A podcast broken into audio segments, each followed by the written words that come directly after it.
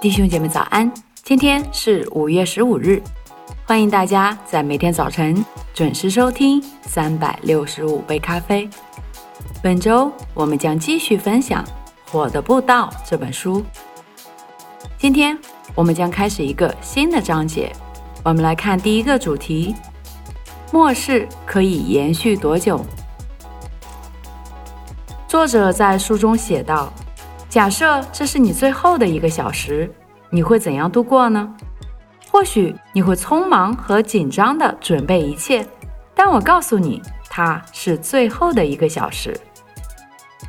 在约翰一书二章十八节那里说：“小子们呐，如今是末时了。”正如约翰在一千九百多年前所写的话：“我知道这末时已持续了很久，但不要混淆。”我们有一件事可以肯定：假如这是最后的一个小时，那么现在肯定就是了。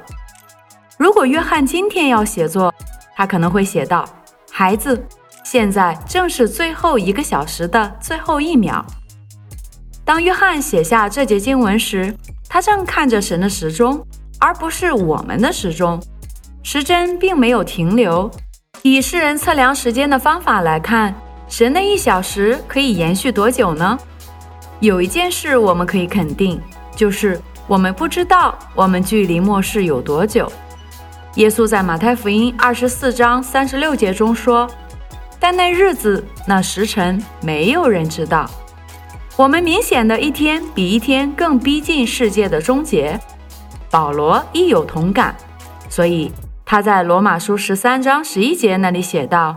你们晓得，现今就是该趁早睡醒的时候，因为我们得救，现今比出信的时候更近了。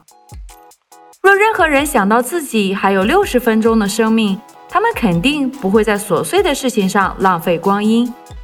当一分一秒好像沙漏里那又细的沙那样流去时，他们便会发现时间是何等重要，不会再为着最新流行的帽子而去逛商场。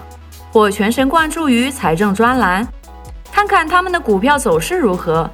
专注于终结的时刻，可把生命的一切看得更准确合宜。有人曾说，大部分人的生活仿佛是一个永恒的安排。圣经的信息说明，我们的日子是被数算过的，不是有无数的日子。事实上，只有一件重要的事情。我想到基督的教会。人们经常指出，生命包含着成千上万的琐碎事情，但微小的事不能多于重大的事。教会要关注它的目的，就是与撒旦交战，并为很多灵魂而征战。耶稣最伟大的品格，就是当神呼召他时，他便服从；而我们伟大的品格，就是当天父呼召我们时，我们也服从。正如耶稣在约翰福音二十章二十一节那里说到的。父怎样差遣了我，我也照样差遣你们。教会应该计划摒弃那些阻碍事工发展的事情。所以，亲爱的弟兄姐妹们，如果今天是你在这个世界上度过的最后一天，如果这一个小时是你最后的一个小时，那么你会怎么做呢？我想通过今天的分享，你已经有了答案。在每一天的生活当中，什么样的事情对你来说才是最重要的？盼望我们所做的每一件事情，我们所度过的每一分每一秒，都是用在最有意义的事情上。